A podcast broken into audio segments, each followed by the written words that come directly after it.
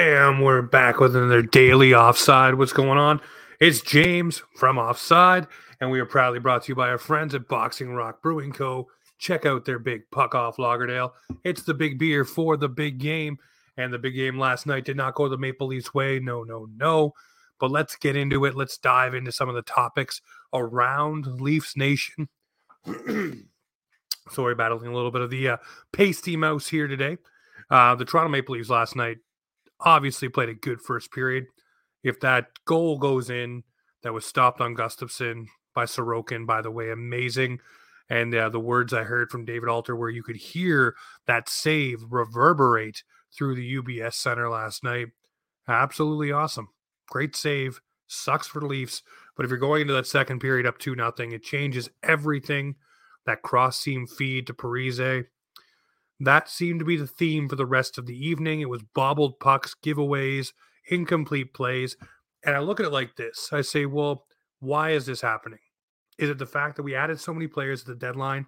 Or, or is it the fact that there's no continuity between the lines and guys are really just trying to figure, figure out where each other are? And it's brain farts because you're misfiring on pucks of where they're supposed to go, what's supposed to happen, how things are supposed to shake out.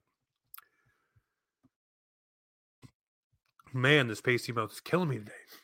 But um, you look around and you see the Toronto Maple Leafs and what happened last night, and you say, okay, what could have gone differently? I look at this and I say, it's on Sheldon Keefe a little bit. And why do I say that? You know, you're playing a team in the New York Islanders who are a grindy defensive style, low scoring team.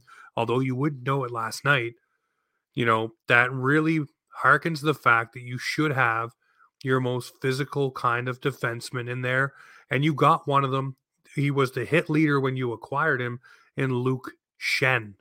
That guy should have been in the lineup last night, clearing the net front, laying the body, doing all of those things that you brought him in for you know, smart defensively, sound with the puck, etc., etc. You put it up and down the lineup, you tell me what it is, and then you let me know.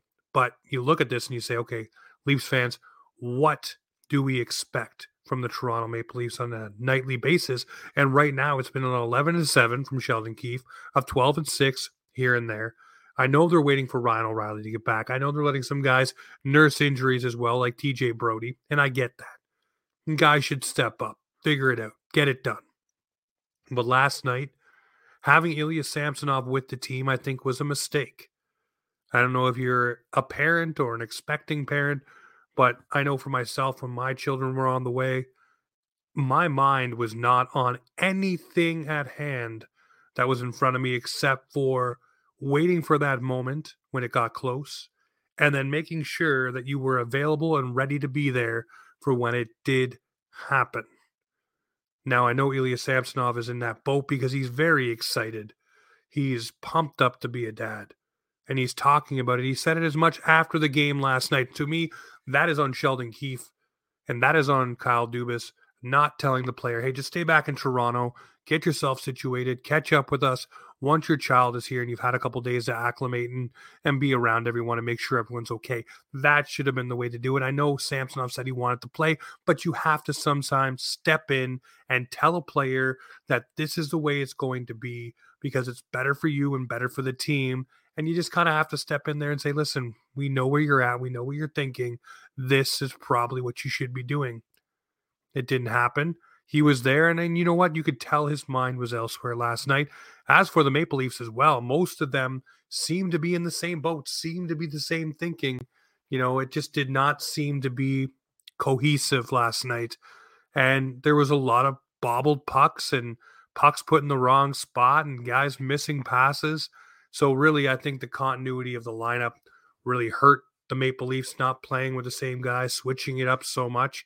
And I do think the final nine games when Ryan O'Reilly gets back will be tried, tested, and true. Maybe the final three, you throw in Matthew Knies and see what happens. Um, but for me, I look at the Toronto Maple Leafs and I say, last night, you crumple it up and throw it out the window and go on to Florida, another team in the same position as the New York Islanders, clawing for every single moment that there is on the ice to make their playoff lives come true. So you have the same kind of game coming up, and now you're turning to Matt Murray or Joe Woll for that matter, who will be up, and there is a back to back this week. So we will see what happens there in the goaltending ranks. But I will say this you look at this team and you know what they're capable of and what they can do. And it's really just an 82 game dress rehearsal. We all know that for round one against Tampa. And speaking of Tampa, isn't it funny that when Toronto doesn't win games to widen the point spread, or last year when Toronto didn't win games to close the gap on certain teams, you know, we all throw our arms up and, you know, wasted opportunity by the Maple Leafs. I never hear that. Never hear that about the Tampa Bay Lightning. Wasted opportunity to gain, gain ground on the Toronto Maple Leafs. They wasted an opportunity last night playing the Montreal Canadiens, losing 3 2 and not gaining ground on the Maple Leafs, putting themselves one point back. And they are two games ahead of the Maple Leafs as well. So the Leafs have two games in hand to widen their own gap. And I mean, the Leafs did themselves no favors. They didn't win their game last night. But I'm looking at Tampa and saying, this team is not performing well since the All Star break. But no one's talking about that. Everybody only talks about what Toronto has done post All Star, etc., etc. So we'll see what shakes out. We have our another uh, next game on Thursday tomorrow night, Florida Panthers and then Saturday and Sunday with Carolina and Nashville accordingly. So we'll see what happens the rest of the week. We're 0 1 right now. I'm looking for the Leafs to be 3 1 0 for the rest of the week. You let me know what you think in the comments of this video. You know what it is, though, around here. It's short, sweet leaf pods to the point. All right. You know what it is. It's offside hockey talk, where the Maple Leafs and hockey come to talk.